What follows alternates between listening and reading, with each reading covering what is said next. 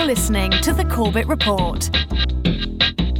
CorbettReport.com. Welcome, ladies and gentlemen. Welcome to another edition of the Corbett Report. I'm your host, James Corbett, coming to you as always from the sunny climes of Western Japan, here on the 30th day of July 2012. I'd like to invite all the listeners once again to check into my website, corbettreport.com, where you can find previous editions of this podcast, as well as interviews, articles, videos, and radio programs that I've created and conducted over the past five years, available completely commercial free and free to download for your listening and viewing pleasure. I'd like to also let people know that I was recently a guest on the Deadline Live program with Jack Blood at deadlinelive.info. So, for those of you who have not yet checked out Jack Blood's work, I would suggest you do so at Deadline Live. Or, of course, for those of you who are already familiar with Jack Blood, I'm sure most of you out there are. I would suggest that you sign up for his podcast feed, of course, uh, completely free. And if you do so, you'll find my appearance on his show in the second hour of last Thursday's program, where we talked about a range of subjects, including the alternative media and also the Aurora, Colorado shooting. And uh, uh, for those of you who are listening to this podcast in on Monday, July 30th, I will be appearing on Dr. Stan Monteith's radio program later today. That's at 4 p.m. Pacific time. So if you get this in time, please by all means tune in and listen live. And finally, today, I would also like to direct people's attention to a YouTube channel. It's the YouTube channel Oobagnaj, and I'm sorry that I am undoubtedly pronouncing that wrong, but I don't know how to say that. It's O O B A G N A J, but don't worry about that. The link will be in the show notes for today's episode. And I'd just like to draw people's attention there because Oobagnaj has been good enough to put a few of the, uh, the the episodes of this podcast as well as my radio program up in their entirety on YouTube, and that is exactly what I am making these videos for and hoping other people will do. Obviously, I can't put it up to my YouTube because my YouTube is, account is limited to 15 minute uploads, so I can't put this big long podcast up there. But for those of you with the full feature length uh, podcast uh, uploads at YouTube, by all means, take these videos and post them, spread them around, put them up on your channel however you want to do it. I'm totally and 100% in agreement with that, and I hope that people do that to help spread this word even further. So my hats off to Oobagnaj for doing that, and if is anyone out there would like to step up to the plate and commit to mirror- mirroring all of the uh, the feature length video uploads that are currently going up to blip.tv Corbett Report to their YouTube channel, by all means let me know and I will uh, link to you and I will promote your channel so that other people can find that. And on that note, we have a ton of information to get through, as always, so let's get straight into the podcast. Welcome to episode 237 of the Corbett Report podcast Fukushima's Biggest Secret. When the Tohoku earthquake struck off the eastern coast of Japan at 2:46 p.m. local time on March 11, 2011, it set into motion a sequence of events so horrific that their costs are still being calculated. First and foremost among those costs are, of course, the cost that can never be calculated the cost in human life. The earthquake generated a tsunami that reached over 40 meters in height, moved the main island of Japan by 2.4 meters to the east, and shifted the Earth on its axis by as much as 25 centimeters. This tsunami washed away the lives of nearly 20,000 souls, leaving another 6,000 injured in its wake. In an instant, hundreds of thousands of houses, farms, schools, hospitals, and businesses were inundated. 340,000 people were displaced from their homes. The Japanese economy was affected to the tune of hundreds of billions of dollars. The scale of that tragedy is today still almost incomprehensible. But as we are all too familiar now, when the tsunami receded, it left behind it more than just the scar of destruction in its wake. It also exposed a great number of secrets that have long been sheltered by a bodyguard of lies. It exposed the myth of nuclear safety in Japan as the Fukushima Daiichi nuclear meltdown crisis unfolded step by step, despite decades of assurances from the Japanese government that the country's 54 nuclear reactors were ready for any eventuality. It exposed the government regulator collusion that helped that nuclear industry to flourish in the face of the widespread and long term opposition of the only public ever to face the effects of nuclear weapons dropped in wartime. It, explo- it exposed the slipshod and often illegal practices that have long been woven into the fabric of the Japanese nuclear industry, with workers' salaries being skimmed off by subcontractors, workers forced to wear lead shields over their dosimeters to cover up their true radiation exposures, and dozens of other abuses that have been uncovered in the wake of the scandal. It exposed the complicity of international organizations like the IAEA, the WHO, the OECD, and others in facilitating the worldwide nuclear industry by covering up and downplaying that industry's failures, even while touting the necessity of nuclear energy. But perhaps most significantly of all, in the long term, that devastating earthquake and tsunami exposed the biggest secret that the myth of the necessity of nuclear power in Japan is just that a myth. A grave decision to solve a grave crisis. That was Prime Minister Yoshihiko Noda's message to his people after he approved the restarting of two Ohi nuclear reactors in western Japan. Recent surveys suggest most in his country want to abandon atomic energy, but the Prime Minister says he had no choice. Parts of Japan are facing a severe power shortage. I had to reach one conclusion while the public opinion was polarized. I take full responsibility. I cannot put people's safety and livelihood at stake by not restarting the nuclear reactors. I ask for the nation's understanding that this is a decision based on trying to protect the people. This is the lie as it has been presented to the people of Japan and indeed the people of the world for decades now that Japan, being a resource poor country that relies so much on energy imports in order to satisfy the demands of its people and its industry, just simply cannot afford not to have nuclear power. That nuclear energy is the key to solving Japan's energy crisis. But this is a myth, as has been demonstrated amply over the past 18 months, and the sequence of events that led to the shutting down of all of Japan's 54 nuclear reactors for a brief period earlier this year, before two of those reactors were brought back online. Supposedly, as Japanese Prime Minister Noda argues, because Japan simply cannot get by without that nuclear power. But as I say, this lie is being exposed, and although it is deeply ingrained in the public's imagination, little by little the public is coming to realize that it is a myth that has been propounded by a government that is very much in collusion with the nuclear energy industry.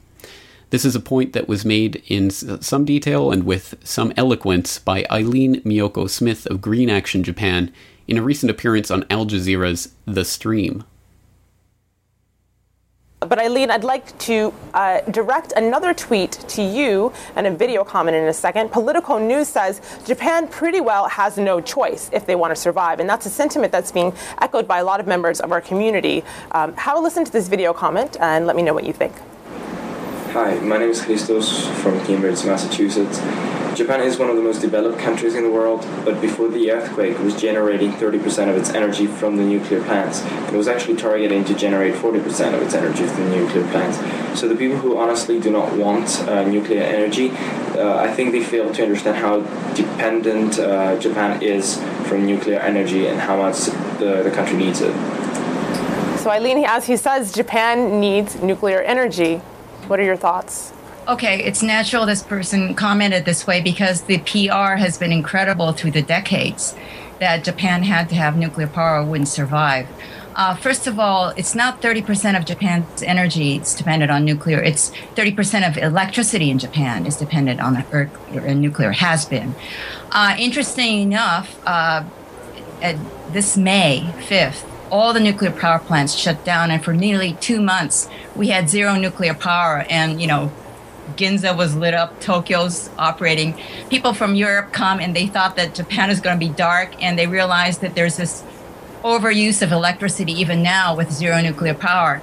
Then now two plants have gone online, and the argument is during the peak in the southern part of Japan that's when we need the most electricity and we have to have nuclear power. But it turns out that these two nuclear power plants are operating, but still we have enough capacity that there is a, a margin of safety that even if these two were uh, not op- operating, we'd be okay. So the myth now, and the whole country now knows, because we had a couple months without nuclear power. Hey, we're surviving, we're okay. Now, this doesn't mean long term immediately things are going to be that easy. But as far as, you know, turning the lights on, operating the country, we don't have to have nuclear power. Well, she did say it at the end there, but it bears repeating that it is not going to be an easy process to transition off of nuclear power, if that is indeed what Japan decides to do by any means, and it simply won't be a matter of snapping our collective fingers to make that happen. It's going to be a long and hard and fought out process to really replace the industry, which hitherto has been providing 30% of Japan's electricity. And uh, that's a pretty huge hit for any country to take, and it's not one that has been taken lightly so far.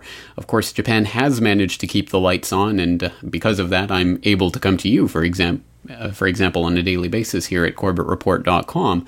But only through some Herculean efforts, and certainly not the types of efforts that could be sustained for long periods of time without some sort of significant transition taking place.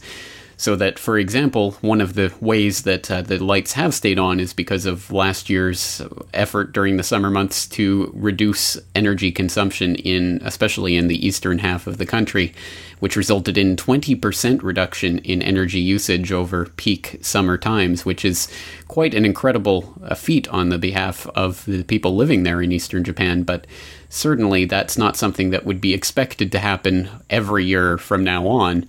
It was something that was the result of a very protracted, very difficult, very hard won effort. Another of the hard fought efforts that have made this possible has been simply a, uh, a, spending of money to make it happen. And that's reflected in a story that was posted just a few days ago to FukushimaUpdate.com, which I hope you are checking out on a daily basis. Fuel imports put trade deficit near 3 trillion yen. And it says the trade deficit grew to a record 2.915 trillion yen from J- January to June as rising energy imports more than offset a recovery in exports, the government said Wednesday. The sluggish outcome highlights the difficulties faced by the economy, which has been affected by a stronger yen, a gloomy global outlook amid the sovereign debt crisis in Europe, and growing demand for non nuclear energy resources. So, certainly, there has been a large increase in imports, mostly in the form of liquefied natural gas, LNG, which has been the single greatest increase in imports during this crisis as Japan has struggled to meet its energy production needs in the wake of the uh, the taking offline of almost every single reactor in Japan. But having said that, it is not nearly as Herculean a task to replace nuclear energy in Japan as the government would want people to believe, and that is something that is said advisedly and that we can demonstrate from some of the stories that have emerged in the wake of the Fukushima crisis. We can turn back to August of last year for a story that comes from Asahi.com that says dodgy data led to overestimate of electricity demand. Quote, the government's estimate of electricity demand for the area covered by Tokyo Electric Power Co. was based on flimsy data that was inflated by about 20% from actual figures compiled by the Agency for Natural Resources and Energy. Households in eastern Japan have been asked to conserve equal energy equal to up to 15% of the electricity consumed last summer, but the questionable data used means households have been asked to take more stringent measures than is strictly necessary. The electricity demand estimates issued by the Agency for Natural Resources and Energy in May stated that at 2 p.m. in midsummer, households with someone at home would use 1200 watts of electricity. The average for all households would be 843 watts. Those figures are considerably higher than the amount of energy that was actually used, however. According to an agency study into the relationship between elect- electricity rates and usage volume, last summer's peak usage hours showed that households where, where, some, where someone was home used 1,000 watts, about 200 watts less than the estimate figure. I'll let you continue reading into the details of that story, but basically, what the story was indicating is that the Japanese government was using dodgy numbers in order to come up with their estimates of how much people would have to conserve in order not to have the energy crisis in Japan last summer. So in August, they, they say, oops, those numbers we told you about were, well, they were kind of wrong. So you didn't actually need to conserve that much energy, but good for you, Japan. So that was one of the first indications that there was something amiss in the types of calculations that were going on, trying to find out how much energy Japan had, how much it needed, and how much it was using in terms of uh, the peak electricity demand season of summer. And uh, earlier this year, again, there started to come out new indications that perhaps things were not quite as dire as we were originally told. And this comes from Reuters from January 26th of this year. Japan sees no mandatory power cuts in summer. Trade Minister Yukio Edano is confident that J- Japan's utilities will meet power demand this summer without needing the government to impose a mandatory 15% cut on large lot users as it did last summer the Asahi newspaper quoted him as saying in an interview. Edano, the nation's top energy official, also told the paper that it is possible that no nuclear plants will be producing electricity this summer. Japan's push to restart nuclear reactors sh- shut for maintenance by proving their safety through stress tests and plans to let them operate for as long as 60 years has sparked an angry response from the public, wary of atomic power in the aftermath of the Fukushima disaster. Well, understandably so, certainly, especially when it turns out that, oh, you know, those mandatory cuts we were asking people, well, we probably won't need them this year. And even more remarkably, in May of this year, even some more remarkable information came out showing that not only was there not the incredible shortage of power that had originally been predicted uh, by the Eastern and Western electricity boards, but also that there may in fact be a surplus of energy in some areas of the country, despite the fact that at the time that this particular article was written, every single nuclear reactor in the country was shut off. This comes from May 10th of 2012, and it's from the Japan Times. Kansai to face the heat reactor free. Quote, Kansai firms are individuals and individuals are bracing for a long summer as contradictory predictions from Tokyo, Kansai Electric Power Company, and renewable en- energy advocates are stirring concern over how much electricity will be available, but not fueling a desire to restart two nuclear reactors that would ensure sufficient power. Since February, when local media reports suggested the Kansai region could face a 25% shortage of electricity this summer without nuclear power, the question of how much electricity was really available has been the subject of debate and doubt. Over the past three months, the projected shortage has been steadily revised downward. The latest prediction, announced by the central government earlier this week, was that the area served by KEPCO faced a maximum 14.9% electricity shortage without nuclear power. Skipping down to later in the article, a joint Osaka Prefecture City Environmental Strategy Committee, comprised of renewable energy experts and KEPCO critics, has been meeting with KEPCO officials since February. Tetsunari Iida, head of the Institute for Sustainable Energy Policies and a committee member, believed that instead of a huge electricity shortage, there is enough available power from other sources that, combined with basic con- conservation measures, will mean a slight energy surplus. End quote. Well, regardless of the exact numbers, and who knows if we'll ever get them really from uh, sources like the government that have net, uh, an investment quite literally in the nuclear energy industry and being the PR spokesman for them rather than the regulators of them.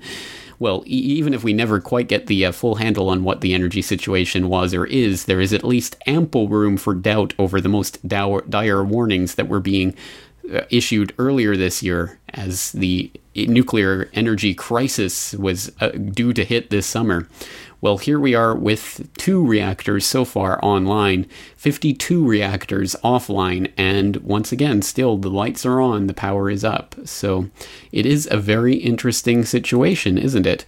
And it does certainly mean that in the wake of the turning on of those two reactors early, uh, earlier this month, it does beg the question of whether or not Noda and the Japanese government were interested in saving Japan from the energy crisis or merely saving the Japanese government from the embarrassment of having to admit that there was no crisis, at least not in the way that they said that there was.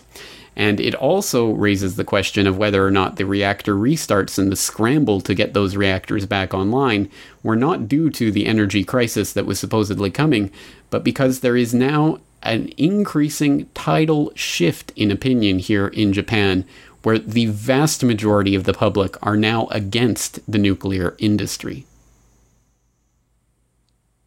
Public support for nuclear energy in Japan also seems to be slipping. Tens of thousands of demonstrators held their latest post Fukushima protest aimed at pressuring the government to decommission power plants. Organizers say the rally was the biggest since the March 2011 disaster. NHK World's Chie Yamagishi reports from Tokyo. They braved the heat and humidity to come out in historic numbers. These protesters in Tokyo are demanding the government listen to citizens. Tens of thousands of people are here to say no to nuclear power. Nuclear power is too dangerous for humans to deal with. People in Japan found out how dangerous on March 11, 2011. An earthquake and tsunami triggered explosions and radiation leaks at Fukushima Daiichi. The crisis at the facility is still ongoing. Since then, Japanese have held protest after protest, urging the government to stop using atomic energy. A group of prominent figures called for this rally. Among them, a Nobel laureate and an Academy Award winning musician. They told the crowd life and health are much more important than economic efficiency. Organizers say about 170,000 people came out today to listen to that message and to raise their own voices. Demonstrators demanded the government stop restarting nuclear plants and decommission them. Indeed, it seems that every week here in Japan brings with it a fresh round of protests against the nuclear energy industry, and it seems that every week those protests get louder and stronger as the numbers involved continue to swell. And I just posted up on FukushimaUpdate.com news of the latest round of protests, including protests that was held outside the Japanese government building, the Diet, last night, with 200,000 people attending a candlelight protest that surrounded the Japanese government building in Tokyo and uh, was quite a thing to behold. That's 200,000 as estimated by the organizers of the protest, 17,000 as estimated by police. So I'll let you take a look at the photos and videos and decide for yourself which side you would like to believe in that estimate. I'm sure the truth is probably somewhere in the middle, but still, it is a staggering number of people who are very much involved in protesting against the industry in this normally quite complacent country where large scale protests have not been seen uh, politically for a good number of decades, with a public here that is, well, world renowned for being quite uh, complacent politically. So it is a remarkable thing that is happening here, and I certainly do not want to in any way uh, it, in any shape or form downplay the scale and the size and the scope of the tragedy that has played itself out here for the last year and a half, and downplay the loss of lives or the uh, potential loss of lives in the future, with Fukushima still very much a crisis that is important and ongoing and will not be uh, cleaned up or cleared up at the very least for, for decades and, and realistically for thousands of years before all of the, the contaminants are really uh, dispersed. But what we have here is a remarkable political opportunity that I think presents itself absolutely in no other polity in the world quite so clearly and quite so uh, transformatively as it does here in Japan, with a vast number of people in the public, I would say the vast majority of the public, quite strongly on the side of shutting down the nuclear energy industry. And this presents an opportunity if the political establishment can be made to go along with it, and that is another question entirely. But it does present the opportunity to transition, truly transition off of nuclear power and into alternative energies in a profound way.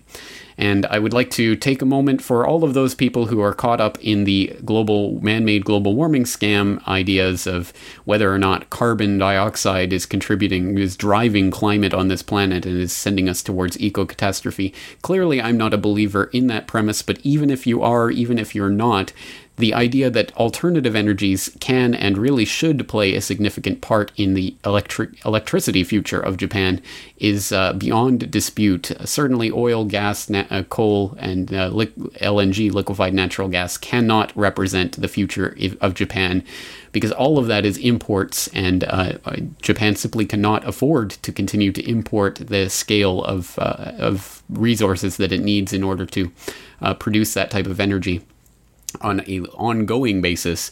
So I think simply replacing nuclear with uh, with fossil fuels uh, for Japan is not a long term answer, which means there has to be other answers. There has to be alternative energy answers.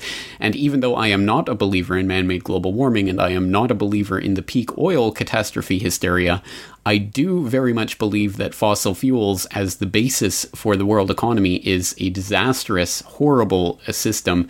And uh, the fossil fuel industry has been cornered since its very inception by the Rockefellers and people like that who are very much interested in one thing and one thing only, which is maintaining their death grip over the world through their cornering of the market in terms of energy needs. And if the entire eh, world energy supply runs on fossil fuels, that very much plays into their hands. So while I certainly don't subscribe to the idea that we have to stop using fossil fuels or Mother Nature will die, I certainly don't subscribe to the idea that humans should subject themselves to that, that eternity of torture of being at the whims of the people in control of that fossil fuel industry and who will uh, uh, increase or decrease supply as they wish because uh, scarcity is artificial scarcity and uh, send countries off to war and move countries around the geopolitical chessboard in search of this uh, fossil fuel. I think it's a ridiculous way to run human civilization. And clearly, if we are to progress into the next stages of development, we will need other forms of energy production. And I think this is truly the opportunity and the possibility that Japan is staring at right now. But the question, of course, becomes if it is not to be nuclear power that will be the generating capacity and the, the, the, solution for Japan's energy problems in the future, what will be that, that potential solution, or those potential solutions, perhaps we should say? Well, let's take a look at some of the numbers and figures. Uh, before the Fukushima crisis, Japan had a, an electricity uh, generating capacity of 282 gigawatts. And already, right now in Japan, they are well on the way to producing as much as 10% of that total uh, capacity simply by solar power. And that's through a com- combination of incentive- incentives and subsidies and other things that the Japanese government is doing in order to increase the generating capacity of solar in, uh, in households here in Japan, as well as on a larger scale with even some solar farms. So the uh, the projected targets for solar power production in Japan is to have 28 gigawatts of uh, solar capacity online by 2020, 53 gigawatts by 2030, and 10% of total domestic ener- primary primary energy demand by 2050. That's a pretty ambitious target, but if it can be met, I don't see how anyone could have a problem with having more solar capacity. Certainly, solar is a very transient uh, and very um, unpredictable way of generating electricity. It depends, of course, on the vagaries of the sunlight itself, and it is not uh, the only solution. It cannot be the only solution for producing power, but certainly to the extent that it does produce power, I don't think anyone can argue against it. And certainly, I uh, would recommend people who are interested in getting off the grid at least be investing in and looking at solar generating technologies because they are becoming affordable, they are becoming doable, and they do generate electricity electricity. And recently in Japan, they have instituted a feed in tariff whereby the electricity companies are mandated to buy a certain percentage of their electricity from uh, consumers who have excess capacity from their solar panels on their house. So they are getting paid 42 yen per kilowatt hour for producing the energy and feeding it into the system, which again, I think is win win for a lot of people. I would obviously prefer, as a voluntarist, for the government to have absolutely no part in this whatsoever. But insofar as we are forced to suffer in a world where governments do exist, it's certainly better that they put their energy into uh, directing uh, this type of transformation of society in terms of getting more people off of the off of the grid or on the grid in terms of producing for the grid, which I think is a good thing, and it does lead to um, a greater capacity. So once again, again, it's definitely not the answer, but it is certainly part of an answer to developing an alternative energy capacity for Japan. And again, some more information about that, not just the domestic uh, generating capacity, but also commercial capacity, comes from a January 2012 article from the Japan Times Huge Yamanashi Solar Farm Online. Quote, a solar power plant with a capacity of 10 megawatts began operating Friday in Kofu, Yamanashi Prefecture. The Komekurayama power station, built by Tokyo Electric Power Co. on a 12.5 hectare site, is one of the largest photovoltaic facilities in Japan and produces enough electricity to power around 3,400 homes. The site is being leased for TEPCO, to TEPCO for free by the Yamanashi prefectural government. Well, again, the Japanese government uh, interference in in the uh, the industry, but still, I think ultimately this is uh, this is for the best, and this is the best way to to start heading in the direction of energy independence. I, again, I don't see how anyone can argue against solar power, but as I say, it is certainly not the answer.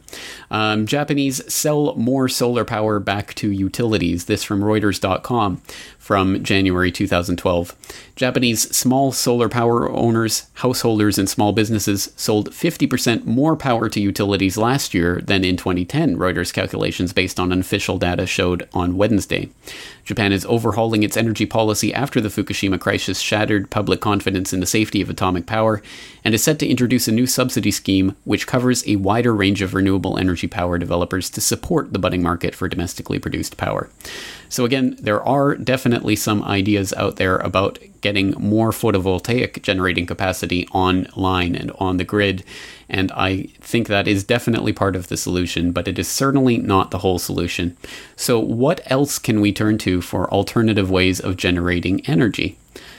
Well, strangely enough, one of the answers might well be nuclear. Just not the type of nuclear that you're thinking molten salt reactor. A decade before he called nuclear power society's biggest Faustian bargain, Alvin Weinberg was one of the country's leading nuclear physicists. He invented the light water reactor, the world's most common kind today, the type used at Fukushima. But in the 1960s, as director of Oak Ridge National Laboratory, he began to pursue another idea, called the molten salt reactor. Instead of operating at high pressure, with a solid fuel made of uranium. It worked at low pressure, using a liquid fuel that could be made of thorium. Thorium has many advantages. It can produce about 90 times as much energy as uranium and a fraction of the waste. And that waste isn't useful for making bombs. The reactor was considered walk away safe because it relied on physics, not machines or humans, to keep the reaction under control. So far, the, mil- the molten salt reactor experiment has operated successfully and has earned a reputation for reliability. I think that someday the world will have commercial power reactors of both the uranium plutonium and the thorium uranium fuel cycle types. I think when people see it, they understand it a lot better. So a light water reactor, you're constantly trying to keep it from going uh, out of control. You're constantly trying to manage it with control rods and moving the fuel rods. Molten salt reactor is is the opposite. You're constantly trying to keep it liquid. You're trying to keep it reactive. You're trying to keep it circulating. And if it ever stopped, it would just it would just drain down into the drain tank or solidify in place or just stop reacting. So it's, a, it's just a much better design overall. This thing can't explode. This thing is ready to explode. And you got to have redundant systems. You got to have a pump and a pump and a pump and a pump. You know, it's not walk away safe. It's not self controlled. You need, you know, computers and operators and controllers to constantly monitor this thing. Whereas this thing's completely self regulated. If an earthquake and a 747 and a tidal wave hit it all at once, and the chamber tipped over, what would happen? The fluid would flow into this hot cell, down this pool, and into this storage tank. Despite some hiccups, the reactor ran successfully for a record six years. But Alvin Weinberg's concerns about the safety of light water reactors, which were then being built in the United States, had made him unpopular inside the Nixon administration. In 1973, he was fired, and the reactor was shut down. The project was eventually terminated, but I still think that, well, eventually people will come back to this way of uh, trying to react good. That's right, folks. The answer to the nuclear nightmare posed by Fukushima and the potential for such nightmare taking place at other uranium reactors around the world may in fact be a different form of nuclear reactor. In this case, the liquid fluoride thorium reactor. And this is an idea that has been around for decades but was not pursued because the uranium reactors just happen to make that uh, that possibility of producing material for nuclear bombs, which has played an integral role in the development of the nuclear industry as we've known it, and has led to us having these big, dangerous nuclear reactors with the possibility of meltdown at any time because of any type of huge scale disaster. Well, there was, and there has been for decades, the idea in the bag for a different type of reactor that it is impossible for it to go into meltdown. It cannot achieve meltdown. There are no control rods necessary. You don't have to worry about active or even passive safety with this type of reactor because it absolutely cannot melt down. It uh, once it's the reaction stops, it stops, and it has to be restarted, as opposed to uranium reactions, which have to be actively stopped one way or another, usually using control rods. So it's a completely different concept, and it is not simply a pie in the sky concept. It's one that's been tested out on at least a couple of occasions, as evidenced in a talk given to Google Tech Talks by Dr. Joe Bonometti, who was a is a mechanical engineer from the University of Alabama in Huntsville, who has worked for the UAH Propulsion Research Center and NASA, and he's been a professor at the Naval Postgraduate School, etc., etc.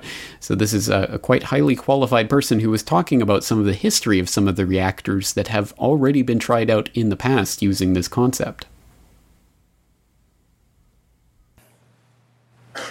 Well, in the tale of um, the nuclear reactor, uh, thorium, uh, engineers don't want to give up. Uh, when they see a good idea, they dog it, even though programmatically and the money and the funding was completely cut off. Um, they went around, they said, Look, um, Air Force, you don't, you don't have ICBMs yet. Um, you need a credible defense uh, to get your weapons out there, something that could fly a long time. How about this nuclear airplane? Now, the only way that this would ever do in a normal reactor is if you had a liquid reactor. Um, and so they started uh, a program. They sold the Air Force on it, as crazy as it is. And I understand that uh, somebody recently has uh, said something in um, uh, England, I believe, about this. Um, I would not like to see uh, nuclear airplanes um, as our base of commercial uh, flight. Um, I can talk about that at some other time for the reasons for that. But this reactor program started out, they did 100 um, hours a high temperature. I believe that may be the, the, uh, still a, um, a record, uh, certainly for the overall reactor uh, running that long, that hot, and uh, that's 1500 uh, degrees Fahrenheit. Very much hotter than, than most reactors can run. Two things that came out of this one, the fission products were naturally removed as you were pumping at it, which was really nice and get rid of the poisons. Um, and two, the load following capability, which was essential for the airplane application, and the fact that you wanted to throttle something without control rods, have instant response from the reactor, and then throttle back if you needed to to get your power. This reactor in the fluid uh, um, method was able to do that un- unconven- uh, unlike unconventional uh, or conventional reactors. Well, that program died pretty quickly as soon as the Air Force realized they could do the job much better with missiles um, missile program was, uh, uh, went full ahead, and, and that one was canceled. Um, the engineers still wouldn't give up, okay? They hunkered down in uh, Oak Ridge National Laboratory in a small program, but they ran a small program from 65 to, to 1969. And the main thing I'll say about this, but I'll go into great details of the molten salt reactor experiment, was the fact that um, they ran it 24 hours a day, um, three shifts every day, but nobody wanted, none of the engineers wanted to stay for the weekend. So they shut it down on Friday night and they started up regularly on Monday morning.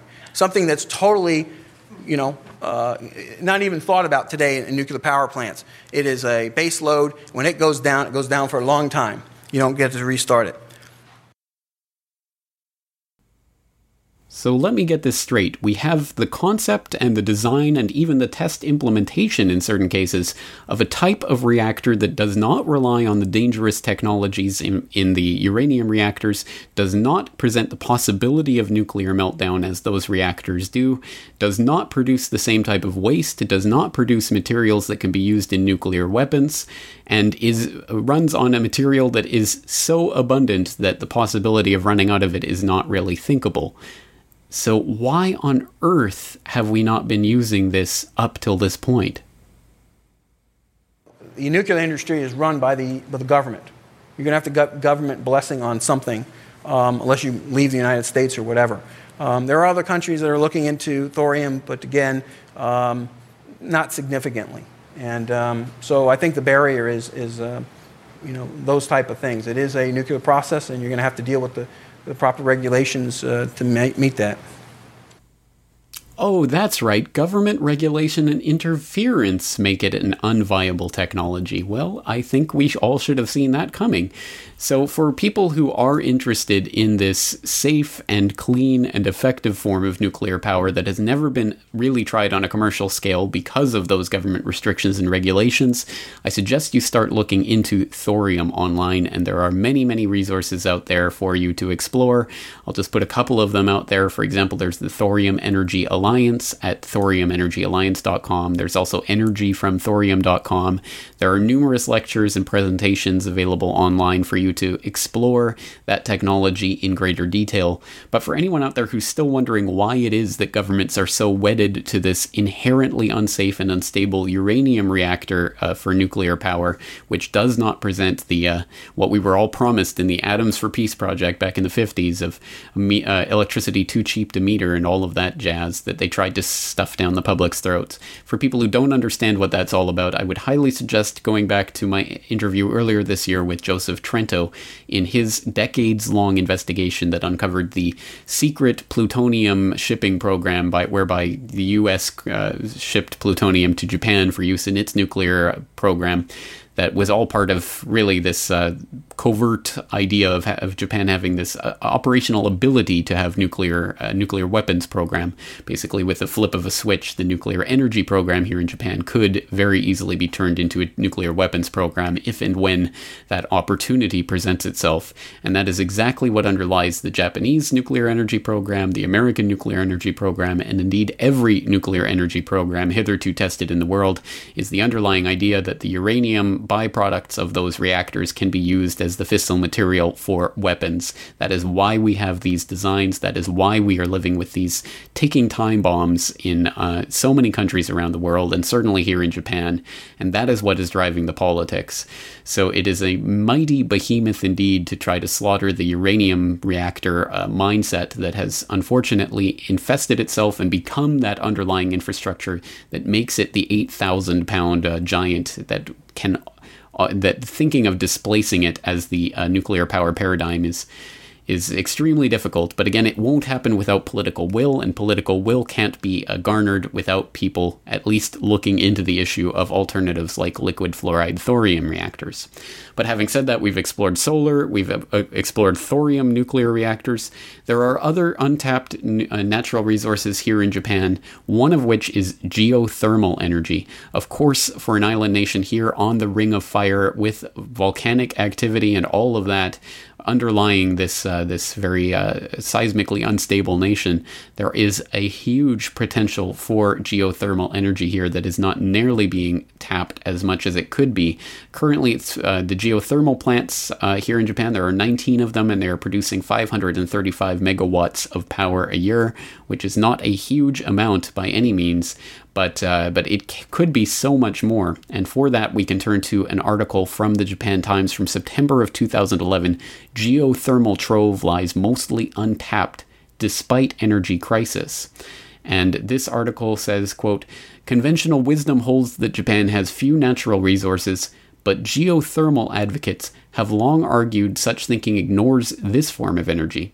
A survey by the National Institute of Advanced Industrial Science and Technology in 2008 shows Japan ranks third worldwide in geothermal resources, behind Indonesia and the United States. There is an estimated 23.5 gigawatts of geothermal energy that could be tapped. the equivalent of 20 nuclear power plants. End quote. Well, I'll let you read the rest of that article for more information about the geothermal potential of Japan, but suffice it to say, yes, even the Japanese government admits the 23.5 gigawatt capacity, and others put that even higher.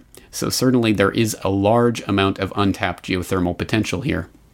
What is the other main natural resource that is abundant here in Japan that I think is just waiting to be exploited for the uh, electricity potential that it holds? Well, we're here in an island nation right next to the incredible force of the Pacific Ocean and all of those uncountable billions and billions and billions and billions and billions of gallons of water slushing back and forth all the time. It was the incredible energy that was unlocked by the earthquake that resulted in that devastating tsunami, but it can be tapped for electricity as well. What am I talking about? I'm talking about tidal power. Despite the fact that the oceans cover 70% of the planet's surface, we've only begun to tap them directly as an energy source. But these marine powerhouses may one day unlock the door to clean, limitless energy. Hydroelectric power was the great renewable energy source of the 20th century, and it will continue to provide gigawatts of power. But with most of the world's rivers already dammed, the future of hydropower will come from the sea. Of the various technologies to capture the ocean's energy, a tidal barrage is the closest in design to traditional hydropower. The barrage is essentially a dam, collecting water from high tide until there's sufficient potential energy for power generation then forcing the water through turbines when released during low tide. The world's largest and oldest tidal barrage at La Rance, France, began producing power in 1966. Today, it still powers 240,000 homes. A more recent technology known as tidal stream power uses propeller-like turbines to capture the kinetic energy of underwater currents. And that's one that we could do in all manner of places because the tidal flow, of course, takes place everywhere on Earth. And harvesting those could be done quite well and doesn't even have to be at the surface. The issue, though, is that the marine environment's pretty tough to deal with. There's corrosion, parts being banged back and forth. Often the cost of managing those in terms of repairs can be quite large. But we're seeing new work on that. Much of the work is taking place in the British Isles, where companies such as Marine Current Turbines are thinking big, sinking massive pilings into the ocean floor and letting the turbines do their work.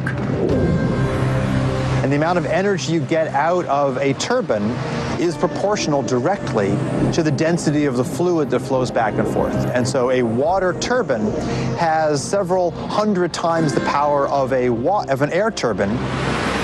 Wave power is an even newer technology Yet it may hold the most promise of all, since wave power can be captured anywhere on the ocean. In this design, a 450-foot chain of pipes, connected by hinged joints, sits semi-submerged on the ocean. Each motion of the waves is resisted by hydraulic rams located in the hinges. This action pumps high-pressure oil through hydraulic motors, which drive electrical generators. Electrical transmission lines also keep the floating power plant tethered to the ocean floor. A Scottish company, Ocean Power Delivery, has installed a successful 2.5 megawatt wave farm off the coast of Portugal.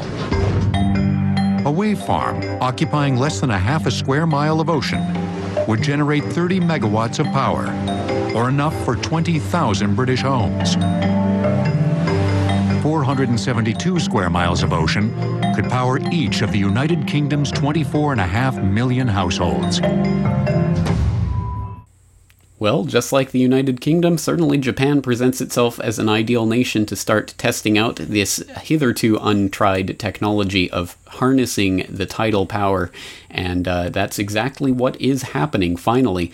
Here in October 2011, we had this story that came across BBC News Kawasaki to test tidal energy technology in Orkney. Japanese conglomerate Kawasaki Heavy Industries has announced it is to test a new tidal energy system in Scottish waters. KHI will test its new technology at the European Marine Energy Centre site at the Fall of Warness, Orkney. The maker of Kawasaki motorcycles is to develop a tidal power generation system using its expertise in engines, marine propulsion, and gas turbine systems. First Minister Alex Salmond welcomed the announcement. He said, It is a very welcome recognition of Scotland's vast marine renewables potential. Japan is one of the great industrial nations of the world, and I am encouraged that it shares Scotland's vision of building on a strong en- engineering heritage to harness our natural resources and generate clean, renewable power that can reduce harmful emissions and tackle global climate change. End quote. Well, again, this is going to be sold to the public in the name of global warming, but however it's uh, brought to the public's attention, once again, I think even if you don't agree with that particular propaganda, it does not hurt to have this type of clean, renewable energy that is truly uh, a sign that we can actually get out of the death grip that the petrochemical companies have had on our society for a century and a half. And for more on that, I suggest you check out The Last Word on Snake Oil uh, one of the goodies that I keep up my sleeve that's uh, sitting there in the archives that not a lot of people know about. At any rate, um, this is an idea that has continued to develop, and in May of this year, for example, we had this story from japanfs.org. City of Kitakyushu starts test of tidal power generation in Kanmon Straits. The city of Kitakyushu in Fukuoka Prefecture, southern Japan, began a full scale trial of tidal power generation at Nikka Whiskey, Whiskey Distilling Co.'s Moji factory on March 17, 2012. An experimental tidal power generator has been set up next to the jetty at Moji Factory, where it faces the Kanmon Straits, one of the fastest tidal currents in Japan. The test aims to verify power generation capacity and to confirm such issues as the cost and maintenance frequency required. All right, well, so there you go. There's at least the tests underway, and more action is being taken at the political level to make this happen. Uh, we have from the U- University of Maine earlier this year Japanese delegation signs tidal energy research agreement with UMaine. University and government officials from Japan were in Orono this week to sign a research agreement between the University of Maine's Tidal Power Initiative and the North Japan Research Institute for Sustainable Energy of Hirosaki University. The groups hope to foster scientific cooperation and academic exchange between the two universities, advancing the development of sustainable tidal energy in both the US and Japan. And even more comes from AsianPower.com, 27th of March 2012. Tidal energy added to Japan's energy mix. Japan's post Fukushima en- search for new sources of electrical power has led it to tidal energy. The country's first tidal turbine will be delivered this October. The new turbine, made by Tor- Torqado Tocardo BV International of the Netherlands will serve as an important demonstration of tidal technology in Japan. Uh, and it goes on to note that the uh, cur- current t- Tocardo turbines have a output capacity of 100 to 200 kilowatts, but they are currently working on a 500 kilowatt and a 1 megawatt offshore turbine. So start to add those up, and again, it starts to add up into something significant that can produce electricity. Again, there is no shortage of ideas out there of different ways of producing electricity. It depends where the political will is. And unfortunately, in the systems that we're living in, that depends in a few people living in faraway locales that uh, that con- con- uh, come together in, in special buildings to try to decide what the country should do. And it is a ridiculous way of trying to move and further uh, human civilization, but it is what we have. And so at this point, the political will as it manifests in Japan can and probably will have a demonstrable effect into the future over the future of the energy industry worldwide. Once again, I think that Japan is uniquely situated at this moment in time to truly effect a change and to truly start transitioning off of nuclear power and off of other forms of power into alternative energies that truly can make for a more independent and and, and possibly a, a, strong human civilization, one that is not dependent on petrochemicals, fossil fuels, or those types of companies which have long since dominated all of our society. And so it is that the Japanese people have the incredible task right now of trying to convince their political masters of the need to turn away from nuclear power. And there are signs that things are changing potentially for the better. For example, earlier this month on FukushimaUpdate.com, Japan considering deregulation to spur energy industry competition. Quote, Japan should overhaul its power sector dominated by regional monopolies to promote competition and a stable power supply, according to a draft p- proposal issued by a panel of experts set up after the Fukushima nuclear disaster. The report advocated sweeping reforms, including unbundling the regional utilities' grip on the transmission of electricity as well as generation, and opening up the retail power business supplying households and other small lot users. Well, absolutely incredible, and it is certainly starting to happen that there is the political will behind the idea of deregulating the energy industry so that it does not become a regional monopoly system whereby corrupt to the bone corporations like TEPCO end up causing billions upon billions of dollars of damage and then simply cannot pay for the damage they cause, so they end up getting bailed out by the taxpayers who end up nationalizing the uh, the losses after TEPCO has privatized the profits. Just an unthinkable, horrendous system that has to change, and there is the incentive right there right now for it to change. But that doesn't by any means mean that it is going to change. And certainly, right now, the Japanese politicians of both the uh, the, the Japanese equivalent of the, the two party system in America, really more like one and a half party system here, and both sides of this system proclaim that nuclear energy is absolutely needed, and it's not a question of whether we need nuclear energy, but how much. So there is currently some Japanese government uh, reports that are that are being worked on that will de- determine whether or not uh, there what percentage of nuclear energy needs to be in the mix in the future in Japan. And unfortunately, it's not helped along by things like this from the OECD, which just released a joint report with the International Atomic Energy Agency and we have news from this from FukushimaUpdate.com just earlier today. OECD nuclear expansion on track despite Fukushima. Strong expansion of nuclear power as a carbon free energy source in Asia is expected to press ahead despite the Fukushima accident in Japan that soured sentiment in some countries, a benchmark report says. An earthquake and tsunami crippled the Fukushima plant in February 2011, leading to the closure of Japan's 50 reactors and spurring Germany to pledge to close all of its nuclear reactors by 2022. Nuclear energy has been gaining had been gaining momentum as an energy source for nations seeking to re- reduce harmful carbon emissions, but the Japanese accident caused second thoughts in some countries.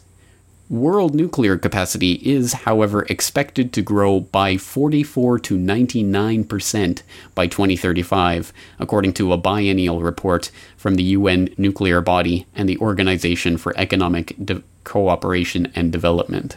End quote. And so it is that the same international bodies that have always promoted the nuclear energy industry are now still continuing to pimp for that industry, even in the wake of the hor- horror that has played itself out at Fukushima and the widespread growing public opposition to that that industry and that form of energy.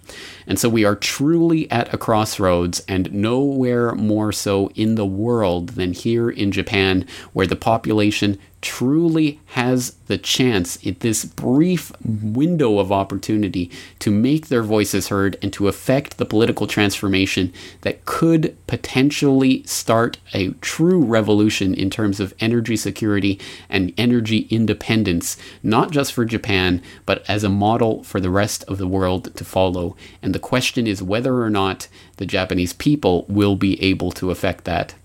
It's a very, very big topic and one that I will continue to be covering here on this podcast, in my radio show, and on FukushimaUpdate.com. So I hope you will stay tuned as we buckle down and settle in for the next several months of what should be a very interesting political debate here in Japan. But that is all we have time for for today. So, once again, I am James Corbett of CorbettReport.com, thanking you so much for joining me this week and asking you to join me again next week for another edition of The Corbett Report.